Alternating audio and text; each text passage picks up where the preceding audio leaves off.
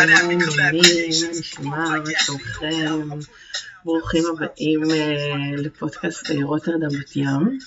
הפעם אה, רק הצד של בת ים מדבר אליכם. הצד של רוטרדם קצת עסוק, בדיוק כמו שבשבוע שעבר הצד של בת ים מתגעגע מאוד, גם השנה, גם הפעם הצד של רוטרדם מתגעגע בוודאי.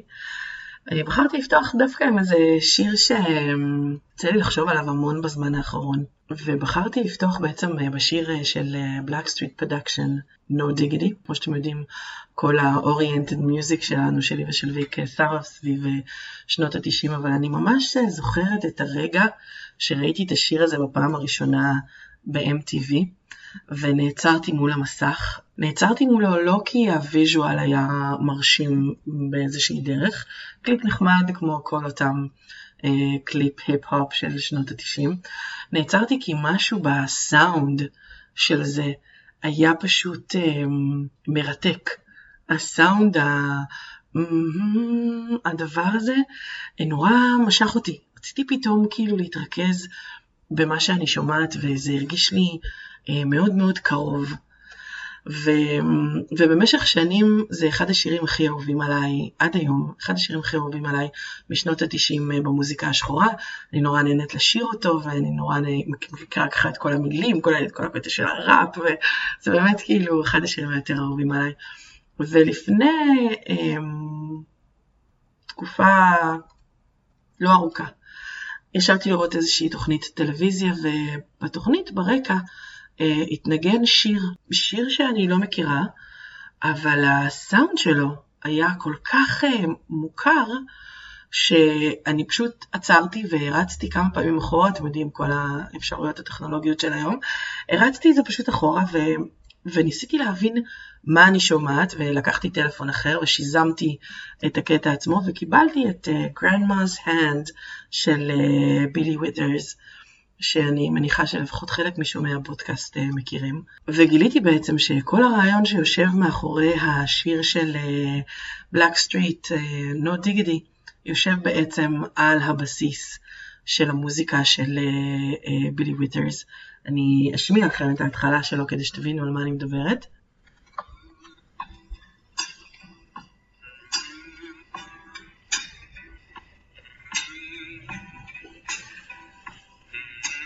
הגילוי הזה היה כל כך מדהים עבורי, כי בעצם מה שקרה כאן זה שהם דגמו את השיר הזה. אני לא יודעת כמה מהשומעים של הפודקאסט שלנו מכירים את ההתנהלות של uh, המוזיקה השחורה uh, בעולם, אבל המוזיקה השחורה יושבת בבסיס שלה על דגימות. היא בעצם uh, מחפשת דגימות מכל מיני שירים אה, מרפרטואר באמת מאוד מאוד רחב של מוזיקה. זה יכול לבוא כמובן גם מתוך המוזיקה השחורה, אבל הרבה מזה מגיע מכל מיני סגנונות מוזיקליים. היא דוגמת קטעים ומשנה אותם, מריצה אותם אה, בקצב מהיר יותר. למשל, אם אנחנו נשמע עוד פעם את ההתחלה של No Diggity, אני בטוחה שעכשיו אתם תוכלו לשמוע את זה בעצמכם.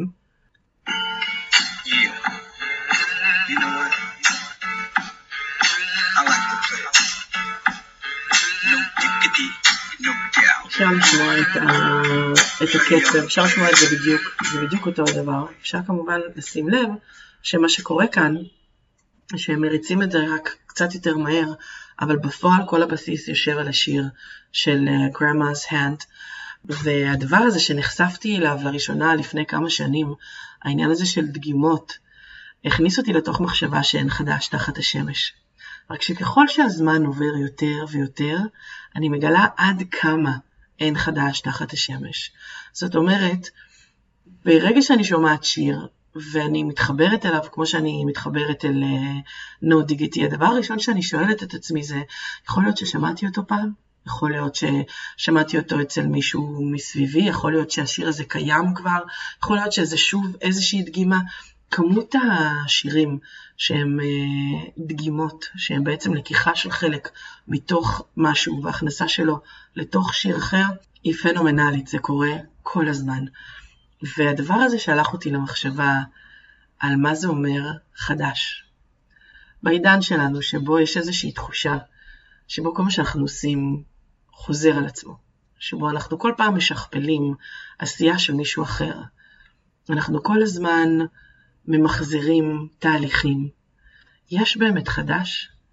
יש, אה, למשל, אני זוכרת ששמעתי פעם סיפור על מישהי שעבדה בחברה טכנולוגית, והיא הלכה לראות את הסרט אה, Mission Impossible 1, וראתה שם את אה, תום קרוז כותב איזשהו מייל, והמעטפה נסגרת ונשלחת במעין במעין אה, גרפיקה ממוחשבת אה, מאוד מאוד מגניבה, והיא בעצם מחליטה לחזור חזרה בבוקר לעבודה, והיא מתכננת משהו כזה, ובאמת מוציאה את זה, והיום יש אפשרויות לעשות כל מיני הנפשות לשליחת מיילים וכאלה.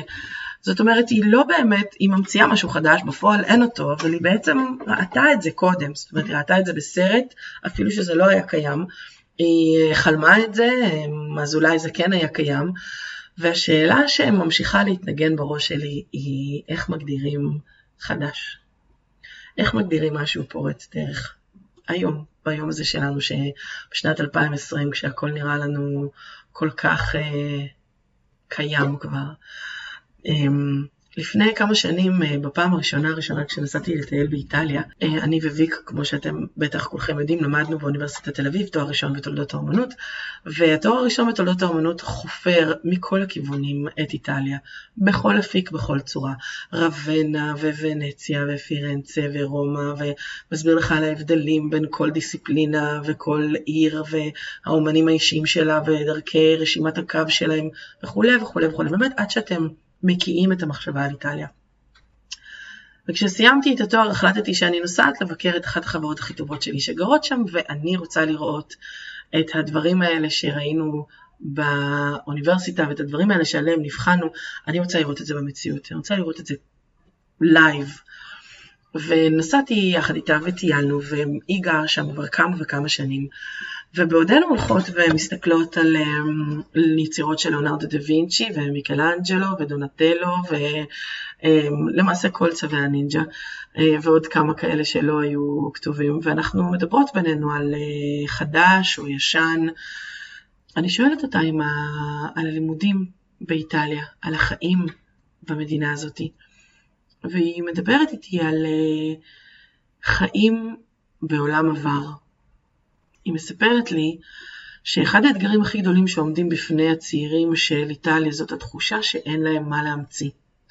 שכשאתה נולד וגדל בתוך מדינה שכל כך חוגגת את ההיסטוריה שלה, את הרנסאנס, שכל העולם חוגג את הרנסאנס הזה שלה, שאתה יוצא לרחוב והכיכר הזאת נבנתה על ידי ברניני והכיפה ההיא נבנתה על ידי מיקלאנג'לו, נעשה על ידי איזה גדול הדור, ו- והמכוניות הן אה, המצאה מטורפת, וכל דבר בעצם שאתה רואה סביבך זה איזה חדשנות שמישהו כבר יצר. אתה חי באיזו תחושה כזאת שאין לך עם להתחרות, שחבל בכלל שאתה תנסה, כי הכל כבר נעשה עוד קודם, ואין חדש תחת השמש, וחבל שתנסה, כי אתה רק אה, עלול להתאכזב אנושות. הניסיון להמציא משהו חדש. בסוף מישהו יבוא ויגיד לך שהדברים שאתה מנסה כבר נעשו. ולחיות במדינה כמו איטליה, שההיסטוריה שלה כל כך מכתיבה את מי שהיא בהווה, זה אתגר מאוד לא פשוט. היא הוסיפה ואמרה שבעיניה אחד הדברים המדהימים בלהיות ישראלית זה העובדה שההיסטוריה שלנו אולי היא של אלפיים שנה, אבל יש לנו איזושהי תחושת צמא כזאת של לאכול ושתה כי מחר נמות, איזו תחושת רדיפה כזאת שלא עוזבת את הדורות שלנו, אולי אינשאללה בעתיד תעזוב את ה... הדורות של הילדים שלנו, אבל נכון לעכשיו היא עוד קיימת גם בנו. והתחושה הזאת אה, בועטת בנו לרצות, אה, לרצות לייצר, לרצות לעשות, לרצות להילחם, לרצות לבנות משהו, להשאיר איזה חותם בעולם הזה לפני שהדברים ייגמרו לנו, והם אלה שדוחפות אותנו קדימה לעשות המצאות שונות ומשונות, אה, להמציא עגבניות שרי קטנטנות או דיסק און קי שיכול להכיל, להכיל את כל הציוד עליו, אז יש לנו יכולת לייצר דברים חדשים, אבל האם זה באמת חדש? עגבנייה כבר קיימת, מישהו באמת צריך עגבנייה קטנה יותר. ודיסק און קי יש, יש מחשבים, יש להם את כל התוכן, למה אני צריך את זה אה, בקטן? זאת אומרת, המחשבה הזאת באמת של חדש, ועד כמה חדש נעשה, הוא דבר מאוד מאוד מיוחד. ומאוד מעניין. ואני חושבת שאחת התובנות החזקות שעולות לי בשנה האחרונה, היא ההבנה שחדש הוא כנראה תרכובת. זאת אומרת, קצת כמו שהיפופ עושה. ההיפופ לוקח אה, דגימות מיצירות אחרות, מחבר אותם אל תוך אה, יצירה חדשה, מגביר אותם, מלמיך אותם, מקצר אותם, עושה להם איזושהי מניפולציה, ועליה, על המניפולציה, בונה את הקצב החדש ואת המילים, ומייצר בעצם יצירה היברידית, אבל יצירה חדשה לחלוטין. החיבור הזה, השילוב של מסורות ישנות עם מסורות חדשות, הם אלה שיוצרות אה, משהו חדש. ואני חושבת שבעידן, בעידן שאנחנו חיים בו, בטח בשנה המאוד מאוד מאוד מוזרה הזאת שאנחנו חווים ועוברים כל אחד אה, בדרכו. אני חושבת שהשילוב מסורות כדי לייצר משהו חדש הוא חיוני על מנת אה, לשרוד. העובדה שכל העולם חווה כרגע את מה שאנחנו חווים בפורמט כזה או אחר, זאת אומרת, אני לא שונה כרגע ממה שעובר על ויק, הצורך שלה ללכת בחוץ עם מסכות ולהיות בהסגר ולתהות אם לקיץ תהיה מסגרת או לא תהיה מסגרת, ואני קמה בבוקר ותוהה אם יהיה הסגר או לא הסגר וכמה אה, נבדקים חדשים יש וכמה מתים חדשים יש, וזה קורה worldwide, בכל מקום. אולי זה איזשהו פתח לומר לנו שהמסורות הישנות השתנו.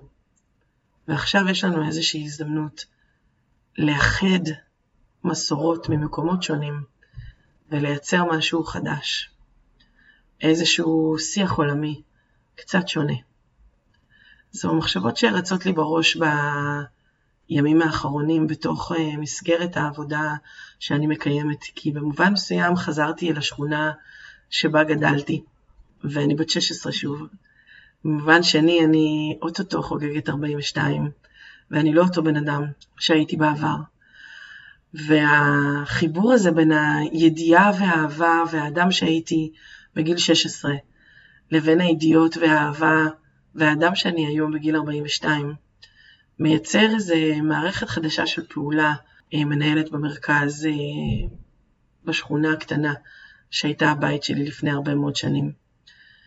ואני חושבת שזה נותן לנו איזושהי הזדמנות מאוד מעניינת לבחון רגע את מי שהיינו ואת מי שאנחנו, ולנסות לראות אם יש איזושהי אפשרות לעשות חשיבה מחודשת, אולי איזה דגימה ממשהו שהיינו בעבר ושכחנו אל תוך החיים האישיים שלנו היום, ולייצר איזה סאונד חדש.